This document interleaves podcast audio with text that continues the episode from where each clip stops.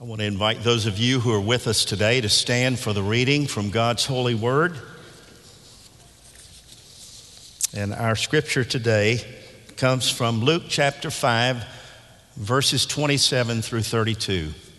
Friends, both here among us and at home, we invite your attention now to God's word for us. Now, after this, Jesus went out and saw a tax collector named Levi sitting at the tax booth. And he said to him, Follow me. And he got up, left everything, and followed him. Then Levi gave a great banquet for him in his house, and there was a large crowd of tax collectors and others sitting at the table with him. The Pharisees and their scribes were complaining to his disciples, saying, Why do you eat and drink with tax collectors and sinners? And Jesus answered, Those who are well have no need of a physician, but those who are sick. I have come to call not the righteous, but sinners to repentance. Friends, this is the word of God for the people of God. Thanks be to God. You may be seated. Jim, thank you so much for your prayer for us today. And thank you, Mason and the boy band. It was an all boy band today. If you noticed, uh, the praise team for leading us in, in worship, and to all of you who are present. Uh, it is a great blessing. Those of you who are with us from home, it's a blessing. Uh, we're continuing our series today that we're calling Kindred Hearts with yet another call story. And this one happens to be from Luke's Gospel, Dr. Luke's Gospel. One of the things that I notice, that we notice as we read through the scripture, is that it's rather surprising and, and maybe sometimes stunning the people that Jesus calls to join him along the journey. They're not always necessarily the religious types that we might expect. And when you think about it, Jesus really didn't do much recruiting at the synagogue. He didn't do any recruiting at the Sanhedrin the religious aristocracy, but Jesus was a rabbi who went out to where people lived, where they worked, where they played. Jesus went out to the seaside, he went to the boat dock, he went to the farm, he went to the field, he went to the office. And Jesus somehow in these places found kindred hearts in unlikely places and often in unlikely people. One of my favorite passages of Scripture that notes the surprise of who God calls is in Paul's letter to the church at Corinth. You can find this in chapter 1, 1 Corinthians, uh, verses 25 and following, where Paul says, Consider your own call, brothers and sisters, that not many of you were wise by human standards. Not many of you were powerful. Not many of you were of noble birth. But God chose what is foolish in the world to shame the wise. God chose what is weak in the world to shame the strong. God chose what is low and despised in the world, even things that are not, in order to reduce to nothing the things that are, so that no person might boast in the presence of God. And in Luke chapter 5, Jesus calls one who is low and despised to be one of his disciples, to be on his lead team. He has a good Jewish name. This is a good Jewish name. If you know the ancient Hebrew, that name Levi, according to the book of Genesis, the first book in the Bible, Levi, you remember, was the third son of Jacob and Leah. He was the founder of the tribe called the Levites, that happened to be the clergy of the people, the priestly class of the Israelites. And Levi in Genesis became the grandfather to Moses, to Miriam, and to Aaron. What you may not know is that in the ancient Hebrew language, the name Levi, you know what it means? It means united, it means attached, it means joined. Now, that's a beautiful name, but the man had a vile vocation. He's a tax man.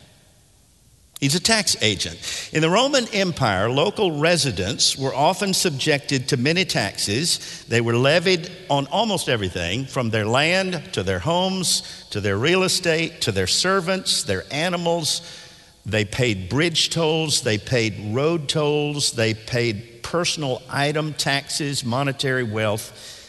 And I was reminded of Will Rogers. I think it was Will Rogers who said the difference between death and taxes is that death doesn't get worse every time Congress meets. That's an interesting, interesting thing. Mark Twain said, he asked the question, What's the difference between a taxidermist and a tax collector? And he answered it the taxidermist really takes only your skin.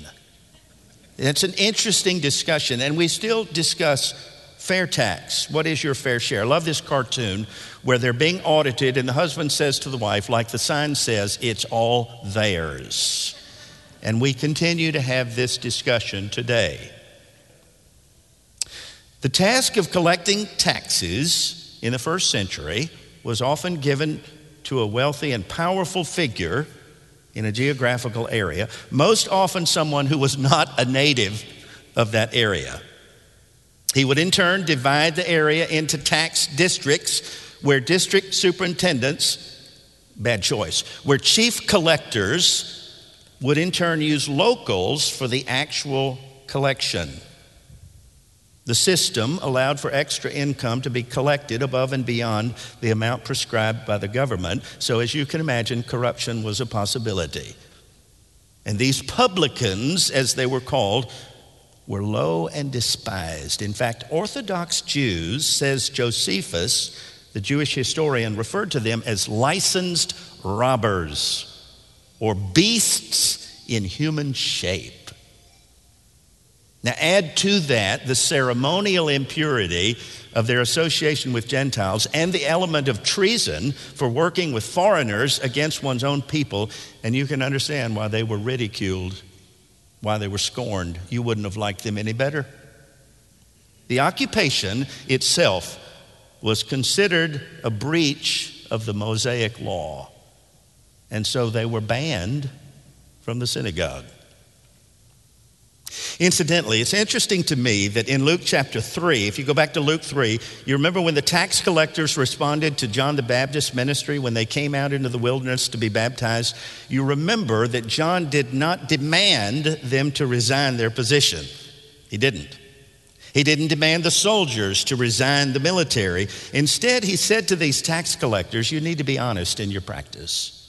You need to be ethical in your positions. Don't collect more than your fair share. Don't pad your pockets with extra. You remember also that Jesus was asked a very loaded question, both by Pharisees and Herodians. Herodians were people who supported King Herod, the puppet king in Israel, with their taxes, and they asked Jesus, Should we or should we not pay taxes to Caesar? You remember Jesus' answer? He wouldn't be painted into a corner Jesus said, Give unto Caesar what belongs to Caesar, and give to God what belongs to God. So suffice it to say that this guy, Levi, is a rather shocking candidate for the ministry.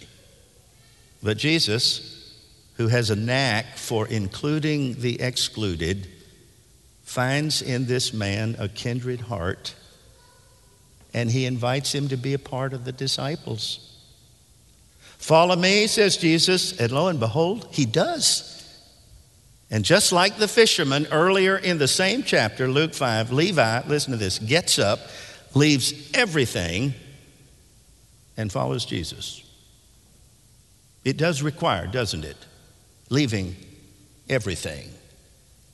Being willing to prioritize your life in such a way that God comes first, never second. That God, that our faith is not a compartment of life, it is life itself, and everything else takes its priority under Christ's leadership. I think it's important to note in this story that Jesus didn't choose Levi because of Levi's potential. We hear this too often, sometimes even in the cabinet and in the clergy, that we're looking for the brightest and best to be in ministry. Jesus didn't choose Levi because he was the brightest and the best. He chose Levi because of God's grace. Because grace always makes room for even the low and despised. This is a rabbi who's different from other rabbis in that he's a friend to the friendless. He has a gift for including the excluded. He treats outsiders like they're part of the family. And it's life changing for Levi. It's life changing for me. It's life changing for you. Two weeks ago, I heard some life changes, some witnesses, some testimonies in Haney Hall. We had a banquet for our healing housing ministry. David, you were there, others were there. And we collected over $100,000 for this incredible ministry to these courageous women who have come through addiction or through the prison system or some, some difficult experience. And they're finding a home in healing housing. In fact, the rate of recovery now for those in addiction in healing housing is 83%. And if you know anything about addiction and recovery, that's unheard of. There was a woman who spoke that day. She's 28 years of age. She was a cheerleader in Williamson County. I have her permission to share this. She now works for Healing Housing. She said, I went to 11 different addiction clinics, 28 day clinics, and every time I got out, I went right back to my old life. And then one day, somebody told me about healing housing. And as soon as I stepped across the threshold, they said, Welcome home. For 10 years of my life, I never knew home. And I walked into that place of grace and I was home. She's celebrating over a year of recovery now. In fact, she's employed by Healing Housing, and you're helping to pay that salary. Talking about grace, making room. You remember the great playwright Eugene O'Neill who said, We are born broken we live mending, and the grace of God is glue. That's what joins, that's what attaches, that's what connects us together. That's a great story up to that point. And here's where it goes south. I hate to spoil a good story, but the ensuing scene in Luke 5 is troubling to the scribes and Pharisees. Levi apparently is so elated, so jubilant about his new sense of calling that he does what anybody would have done. He invites his rowdy friends over for dinner. And it really, it really makes sense that, that Levi would want to introduce his friends to Jesus. But when the scribes and Pharisees see from a distance Jesus cozying up to the riffraff, they're upset. In fact, they're indignant. And I get it. I might have been one of those Pharisees. I get it. It doesn't look good. People are going to get the wrong idea. It's not good for our reputation. And isn't it interesting how oftentimes we are more concerned about how something looks than how it really is? Sometimes we're more worried about optics than actuality. Perception is reality, they say.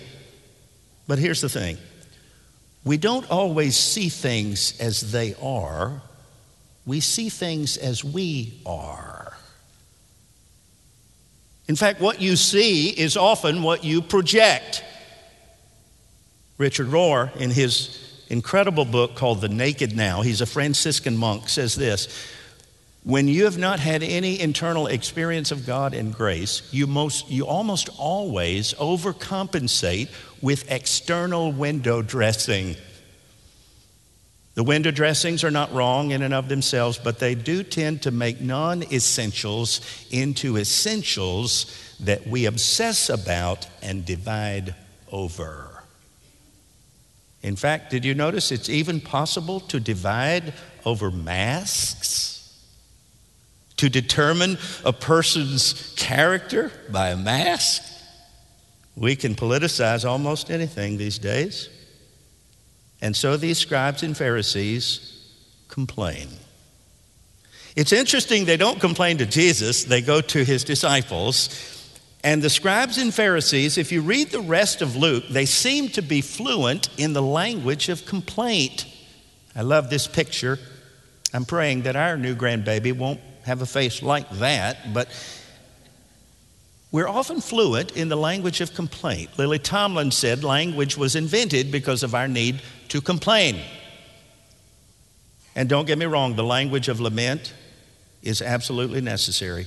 Everybody needs to vent every now and then, and sometimes it's important to be able to vent to God. To not be able to do that is sort of like having a fireplace with a flue that's closed, it's going to burn the house down. And there's a reason a third of the book of Psalms are laments that opens the flue and allows our lamenting to become a prayer to God. And so it's important, but that's not our native tongue. Complaint, lament, is not our native language. Our native language is praise. It's the first word after creation. That when God creates day one through day six, He said, This is good. And then He scooped up a handful of dust, Tennessee clay, breathed His Spirit into it, and made you. And He said, This is my masterpiece. This is the best I can do. This is very good. That's our native tongue. I don't know if I've ever mentioned Radnor to you. Have I ever mentioned Radnor Park to you? One of my favorite sanctuaries is to walk the trail in Radnor Park and sometimes the ridge. And I was walking it the other day on the pavement, which is now beginning to crumble beside the lake. And I came upon a boy, a little, about six years old, and he was absolutely overjoyed at the sight of a turtle on a log. It's a giant turtle, must have weighed 50 pounds. And he called it to my attention as I was coming by. And for five minutes, he and I jumped up and down and celebrated about the wonder of turtledom. It's the language of praise, the magic, the mystery of creation, of being able to say, It is good. I've noticed in our culture that it is easier to get a group together over something we're against than over something we're for. And I don't completely understand that. I don't know how it is that it helps to love others by leaving someone else on the sidelines. I've never understood that. But there's that complaint. Verse 30 specifies the complaint Why do you eat and drink with tax collectors and sinners?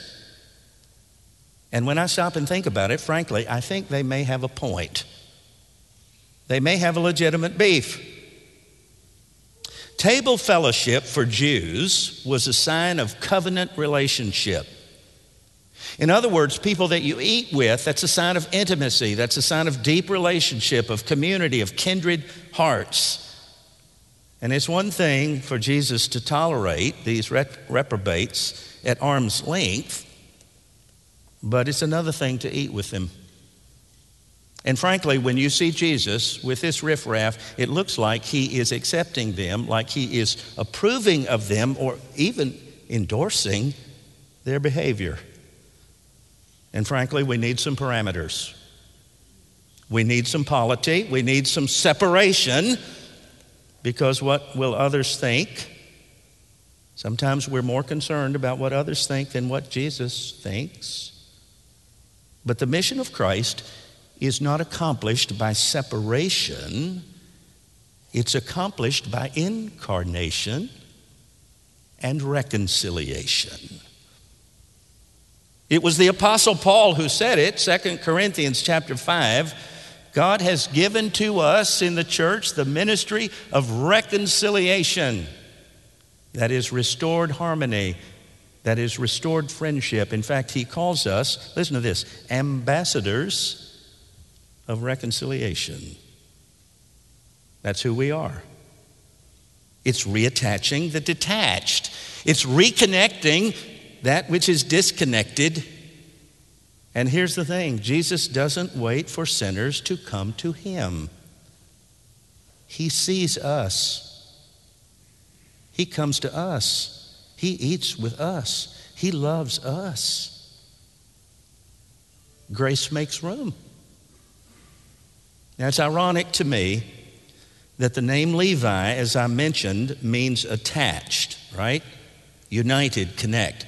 Do you know what the name Pharisee means? Perush in Hebrew means separate ones. Now, that's more than irony, maybe. I've been reading a book about St. Francis of Assisi called Eager to Love. And in the spirit of St. Francis, this is what is written about separateness Phariseeism. Separateness is unfortunately the chosen stance of the small self, which then has a hard time living in unity, but always takes one side or the other in order to feel secure. It frames everything in a binary way for me or against me, totally right, totally wrong, my group's opinion or another group's opinion, all dualistic formulations. And that is the best that the small egotistical self can do. And it is not anywhere close to adequate for God's full purposes. End of quote. It was Alan Paton the great missionary in South Africa who said, I have always found that actively loving saves us from a morbid preoccupation with the shortcomings of society. Just actively loving. Well, I've gone to preaching a little too much. Back to the text. To this complaint, Jesus responds by clarifying his mission. Those who are well have no need of a physician, but those who are sick. I have come to call not the righteous, but sinners to repentance. In other words, Jesus is reconnecting the disconnected. Jesus doesn't wait for us to get our life together and then accept us. He accepts us, and that enables us to get our life together. In other words, His grace enables our repentance. A good doctor doesn't exist simply for those who are well, though preventative medicine is helpful. But a good doctor exists for those who are sick, those who are ill. And so it is with Dr. Jesus the scribes and Pharisees were not wrong in their assessment that these tax collectors were sinners. They most certainly were. But they were wrong in thinking that they themselves were without sin. That was their mistake. And C.S. Lewis hit it straight on when he said Christianity has no message for those of us who do not realize that we are sinners. Let me give you two examples and I'm finished. We mentioned Ruth Hesse. Her service yesterday, 104, she personified grace. We were having her service, and one of her neighbors, who used to live next door to her before she moved to St. Paul, his name is Jay Young, stood over here at the lectern, loved this woman as though it was his mother, and told of an episode that I will never forget in her life. He said it was about 15 years ago. She had just hit middle age at 89. And I took Miss Ruth back to her hometown, to Portland. She was born in Cottontown. She lived in Portland, just, just a little south of the Kentucky state border. She wanted to go to the Strawberry Festival. And so Jay said, I took her there. She's about 90 years old. And we found a place to sit and watch the parade go by. And while the parade was going by, there was this mother with three or four unruly children, and she was just yelling at the children. And Jay said, I was completely aggravated, and I thought something needs to be said. And I started to go over and say something to her when Ruth took my arm and looked me in the eye and said, Jay, she's probably doing the best she knows how. He said, I've never gotten over Miss Ruth, my teacher, teaching me about being judgmental. And he said, Every time I begin to get overly judgmental, I hear her voice say, Now, Jay, they're doing about the best they know how you could make it worse. And he said, She served me without me ever knowing it. Because in teaching me, she never put me down, she lifted us up. Last word. Dr. John Duncan taught Hebrew at Edinburgh years ago, Edinburgh Theology School. He was sitting one day at communion in church and he was feeling personally so unworthy that when the elements came around, he felt like he couldn't take them. He said, I allowed the bread and wine to pass, and I was just sitting there feeling miserable, and I noticed a girl next to me in the congregation who, when the bread and wine got to her, she also allowed them to pass, and then she broke down and cried. That seemed to bring John back to the truth that he had forgotten. And in a caring whisper, he asked for the communion elements to come back. And in a caring whisper, he said to this girl, in a way that the whole nave could hear, Take it, child, take it. It's meant for sinners like us. And they took it together. Shame says that because I'm flawed, I'm unacceptable. Grace says that though I am flawed, I'm cherished. I don't know why, but sometimes I make it hard for God to give away God for free. And grace, like water, always flows to the lowest part, and there it pools. Grace makes room so that the unattached might become reattached to the glory of God. And that's your mission. That's my mission. And that's what makes for kindred hearts. May it be so in Jesus' name.